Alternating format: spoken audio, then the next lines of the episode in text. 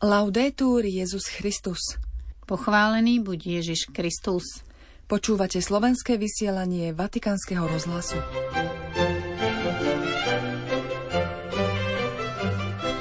Pápež František sa nadalej zotavuje z ľahkého chrípkového prechladnutia. Dnes prijal členov konferencie biskupov Španielska. Modlíme sa, aby boli zdravotne postihnutí ľudia v centre pozornosti, vyzýva svätý Otec vo videu apoštolátu modlitby na mesiac december. Oslobodenie rukojemníkov je prvý krok k ukončeniu konfliktu, uviedol latinský patriarcha Jeruzalema v rozhovore pre vatikánske médiá. Chceme sa zaviazať k rozvíjaniu novej kultúry života, uviedol monsignor Grušas v mene európskych biskupov. Svetý Otec sa už v piatok vyberie do Dubaja. Priblížime si program jeho apoštolskej cesty. V útorok 28. novembra vás od mikrofónu zdravia Zuzana Klimanová a Miroslava Holubíková.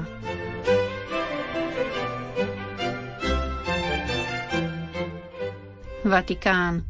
Potrebujeme zmeniť mentalitu a otvoriť sa pre talenty a prínos inak obdarených osôb. Potrebujeme programy podporujúce ich začlenenie i ľudí s veľkým srdcom, ochotných ich sprevádzať. O tom hovorí pápež František v decembrovom videu apoštolátu modlitby. Svetý otec v Španielčine vysvetľuje. Medzi najzraniteľnejších z nás patria ľudia so zdravotným postihnutím – Niektorí z nich zažívajú odmietanie založené na neznalosti alebo predsudkoch, ktoré z nich robí ľudí vyradených na okraj. Občianské inštitúcie musia podporovať projekty zamerané na nich prostredníctvom prístupu k vzdelaniu, zamestnaniu a oblastiam, kde sa prejavuje tvorivosť. Sú potrebné programy a iniciatívy, ktoré podporujú začlenenie. Predovšetkým sú potrebné veľké srdcia, ktoré by boli ochotné sprevádzať. Ide o to, aby sme trochu zmenili našu mentalitu a otvorili sa pre prínos a pre talenty týchto inak obdarených ľudí, ako v spoločnosti, tak i v živote cirkvy. A tak vytvorenie plne prístupnej farnosti nie je len o odstránení fyzických bariér, ale aj o pochopení, že musíme prestať hovoriť o nich a začať hovoriť o nás – Modlíme sa, aby sa ľudia so zdravotným postihnutím dostali do centra pozornosti spoločnosti a aby inštitúcie podporovali programy inklúzie, ktoré by docenili ich aktívnu účasť.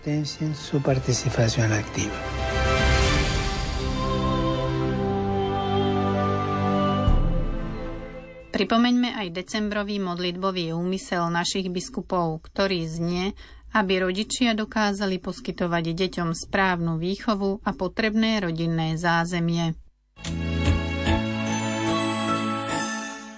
Vatikán, Svetá zem. Latinský patriarcha Jeruzalema, kardinál Pier Battista Pizzaballa, v rozhovore pre vatikánske médiá reagoval na správy o rokovaniach, ktoré viedli k prepusteniu niektorých osôb unesených 7. októbra Hamasom a k prepusteniu niektorých palestínskych väzňov. Podľa jeho slov je potrebná politická perspektíva pre Gazu a vytrhnúť korene ideológie Hamasu. V sobotu 25. novembra odpovedal v telefonickom rozhovore kardinál Pizzaballa na otázky edičného riaditeľa vatikánskych médií Andreu Tornieliho. Ako by ste sa vyjadrili k správam z posledných hodín? To, že sa podarilo dosiahnuť dohodu o prepustení aspoň niektorých rukojemníkov je pozitívne, pretože doteraz bol jediným komunikačným kanálom ten vojenský. Je to prvý krok k zmiereniu vnútorného aj medzinárodného napätia. Potom je tu aj spôsob, ako začať iniciovať iné ako vojenské riešenia. Mám na mysli riešenia na ukončenie konfliktu.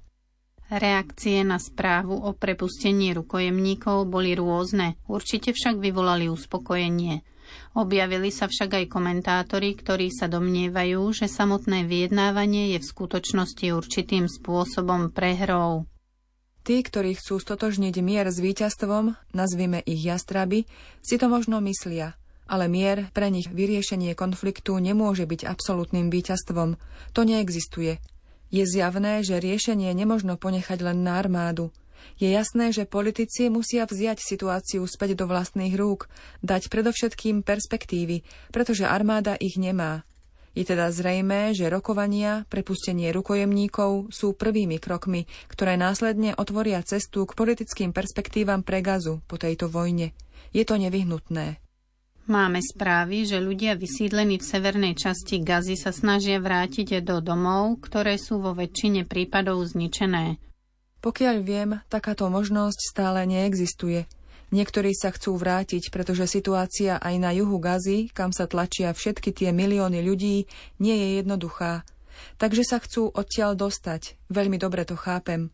Dokonca aj naši kresťania, ktorí sú zatvorení v tom malom cirkevnom areáli, už to len ťažko zvládajú.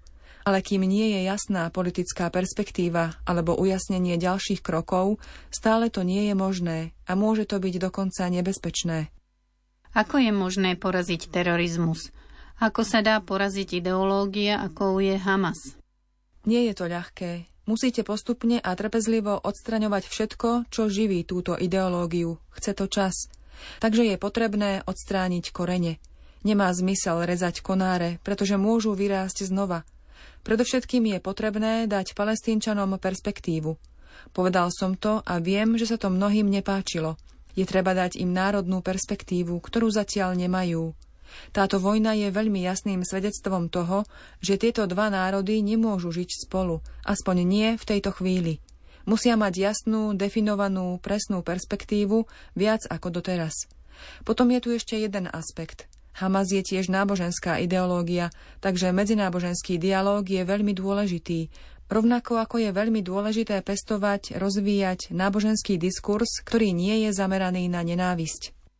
Čo môžeme urobiť ako kresťania, ale všeobecne ako ľudia, ktorí síce žijú ďaleko od týchto miest, ale cítia ich ako blízke, pretože sú to miesta, kde žil Ježiš. Čo môžeme urobiť aj na úrovni verejnej mienky? Predovšetkým je tu modlitba za veriacich, ktorá je prvou vecou, ktorú treba konať. Potom je tu aj potreba reálnej podpory, vrátane humanitárnej. Ďalší dôležitý aspekt, videl som, že vo svete existujú silné rozdelenia, jedny proti druhým. Takmer sa zdá, že je nemožné milovať obidve strany. Myslím si, že je dôležité, aby sme ako kresťania hovorili jasne aj v našich diskusiách a nie vyhranene nazývať veci pravým menom v ich pravde a zároveň sa snažiť udržiavať otvorené vzťahy s každým a povedať každému, aj jednému, aj druhému, že ho máme radi. Toľko rozhovor s latinským patriarchom Jeruzalema kardinálom Pierbatistom Pizzabalom. Malta. Dnes sme viac ako kedykoľvek predtým povolaní brániť plnú dôstojnosť každého ľudského života a právo každého človeka na starostlivosť a pomoc, aby mohol žiť, dokiaľ to len bude možné. Nemôžeme prijať to, aby o živote a smrti človeka rozhodoval nejaký sudca. Život je dar od Boha a ako taký musí byť chránený od počatia až po prirodzenú smrť. To sú slová monsignora Gintarasa Grušasa, predsedu Rady Európskych biskupských konferencií, ktoré vyslovil včera na Malte pri otvorení prác plenárneho zhromaždenia Rady Európskych biskupských konferencií. Arcibiskup Vilniusu sa zmienil aj o prípade Indy Gregoriovej, malého anglického dievčatka, ktorému boli proti želaniu rodičov odpojené prístroje na podporu života – ako povedal, tento prípad, ktorý upútal pozornosť celého sveta i pápeža Františka, nie je ojedinelý. Nasledoval po mnohých ďalších podobných príbehoch, hoci s ich klinickými odlišnosťami.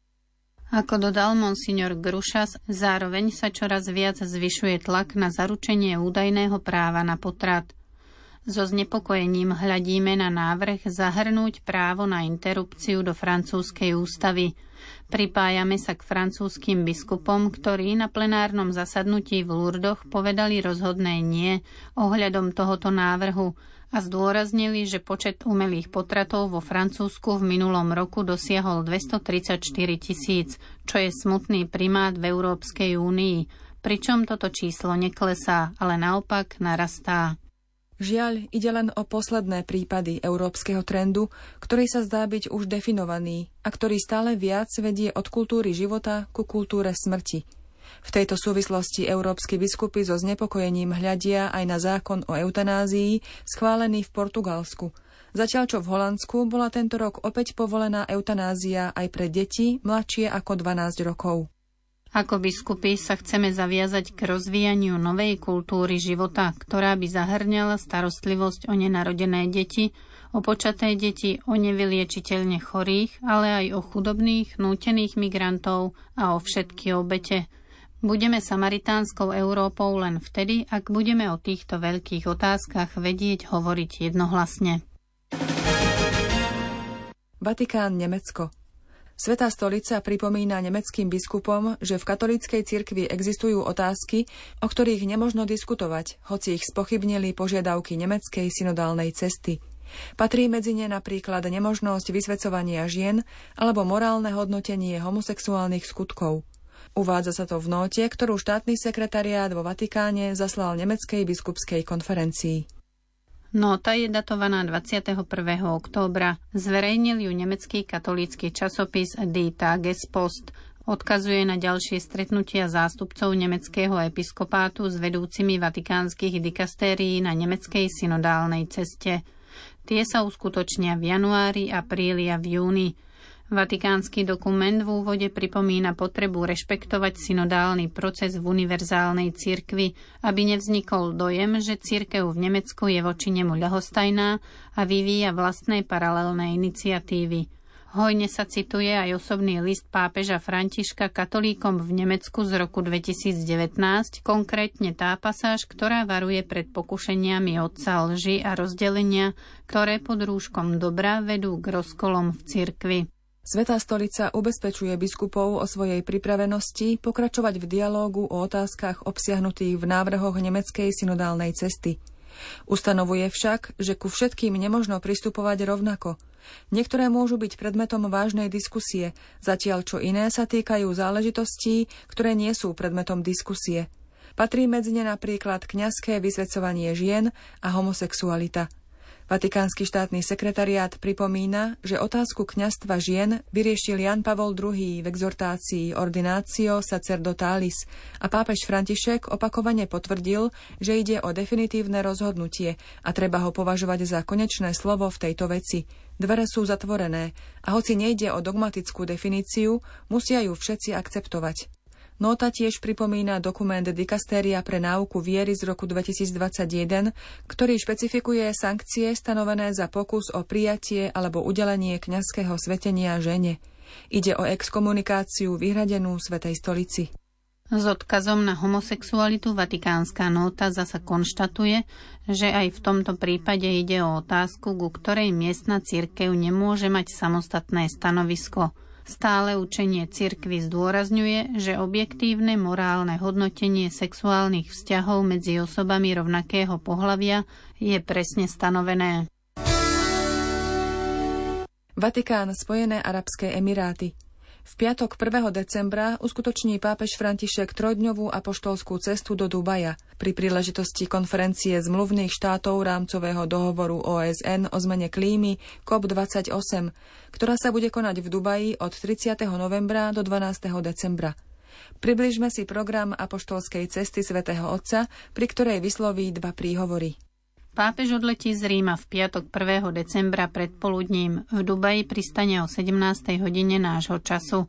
Na medzinárodnom letisku v Dubaji ho čaká oficiálne privítanie. Centrálnym bodom cesty bude sobota 2. decembra, kedy pápež vystúpi na konferencii COP28 a následne absolvuje niekoľko súkromných bilaterálnych stretnutí. V nedelu 3. decembra sa pápež prihovorí na slávnostnom otvorení tzv. pavilónu viery v budove Expo City. Pápež František už Spojené arabské emiráty navštívil v roku 2019. V Abu Zabi vtedy podpísal dokument o ľudskom bratstve spoločne s veľkým imámom Al-Azharu.